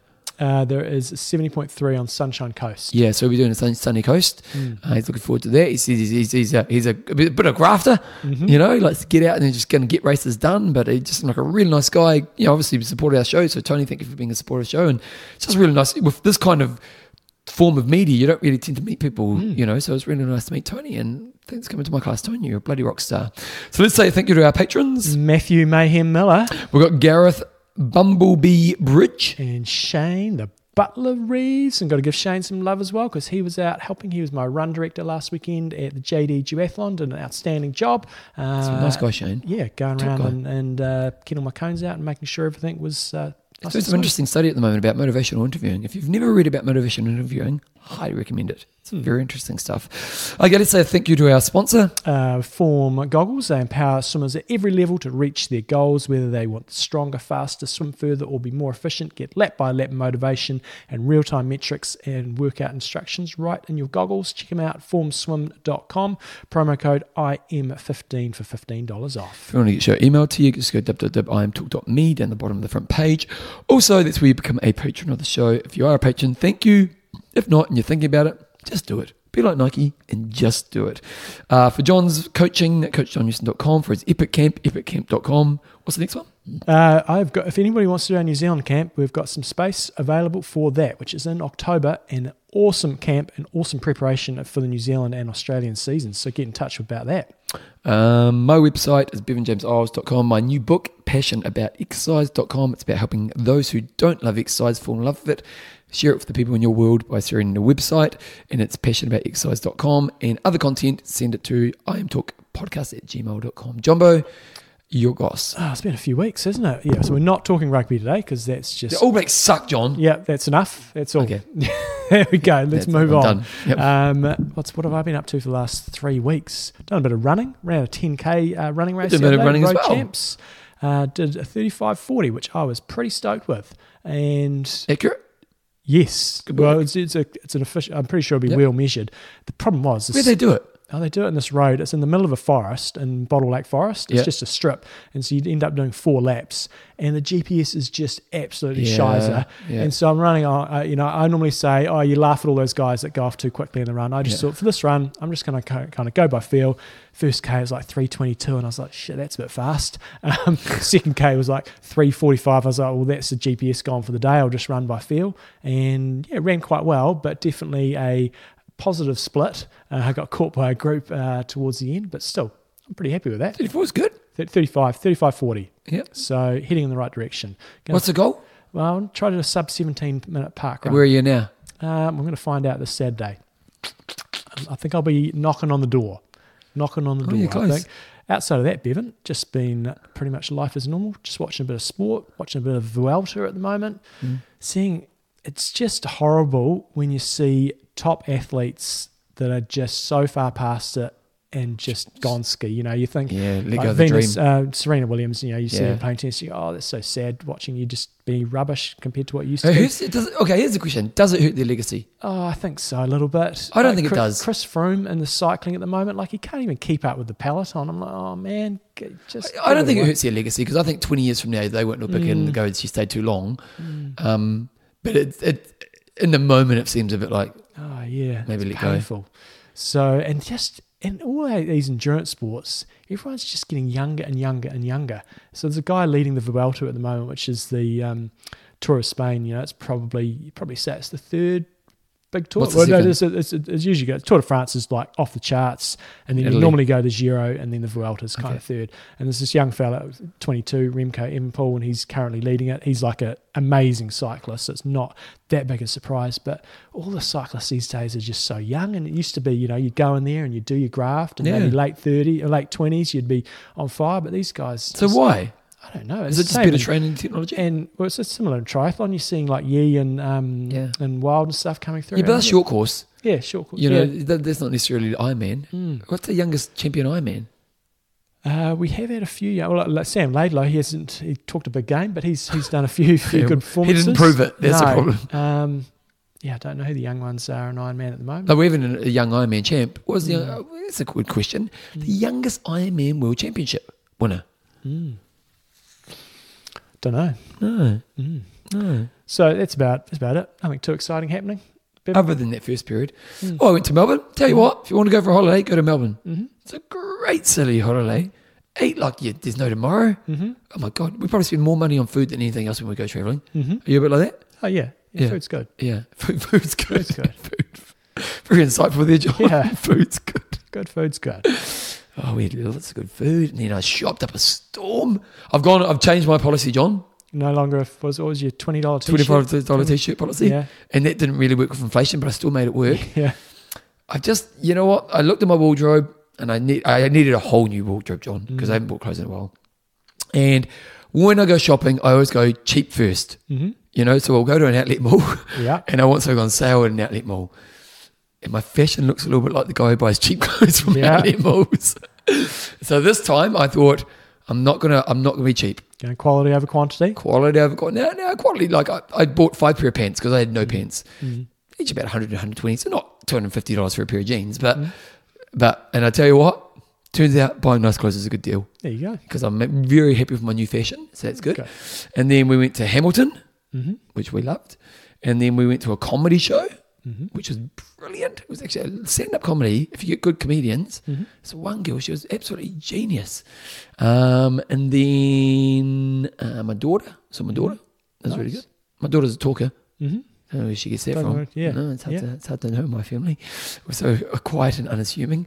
Um, and then what else did we do? Bit of running. Mm-hmm. It's a nice place to run as well. Have you ever spent much time in Melbourne?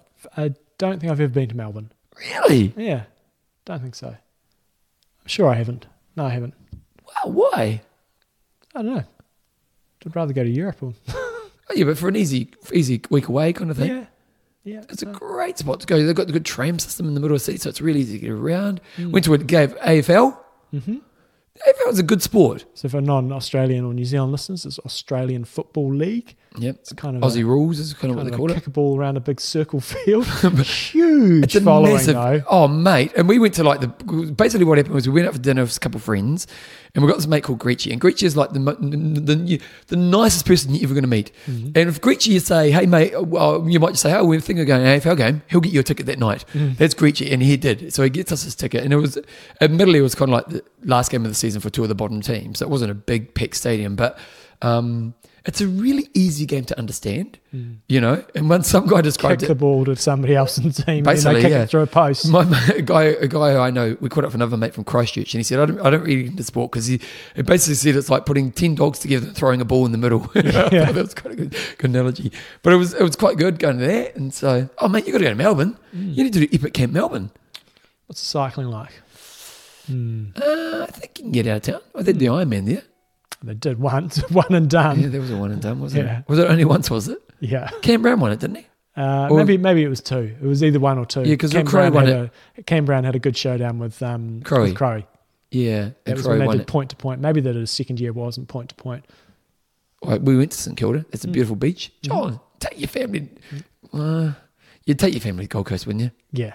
Yeah, family's Gold Coast. But if you want a nice, take Belinda, Take Belinda over. go see a show. Mm-hmm. You know, take her out to some nice restaurants. Okay, best pizza I've had in my life. Yeah. A best pizza because we Did went. Melbourne Domino's. Yeah, yeah, do you know? Yeah. we went we went out for dinner. We, we lots of eating out and lots of good food. But we went out one night and we, we went to one of those places. You know, the guys on the side of the road trying to sell you to come in, Mm-hmm. and he, we weren't buying them. So mm-hmm. we, we, we said nah, and he and he gave us the cold shoulder. Well, yeah, screw you. So we went down the road and there was this kind of pizza joint. It looked kind of busy, so we went in. And there was like an Italian family, mm-hmm. so they all had the accent. There was mm-hmm. like twenty of them working in there. It was it was nice, but it wasn't like a real top end place. Mm. And but just because they're Italian, the service was awesome. You know everything about it. The pizza was delicious. Basic, you know what's the four cheese? What do you got? Uh, quattro formaggi. Yeah, probably. and I got some salami on it. Yeah. Oh, and they gave you um, parmesan to put on top, and they gave me that much parmesan. So I put shit like, do you like parmesan? I do like parmesan. Oh. It kills the flavour of everything else though. Nah, just chop on. The flavour Yeah. was still there. Nice. Best pizza. I can't. Now, don't ask me where it was Mm. because I don't know. But best pizza of my life. Maybe I should go to Melbourne. John, book it in today. Yeah. Anyway, let's wrap it up. I'm Russ. I'm don't Train hard. train smart. Kia kaha.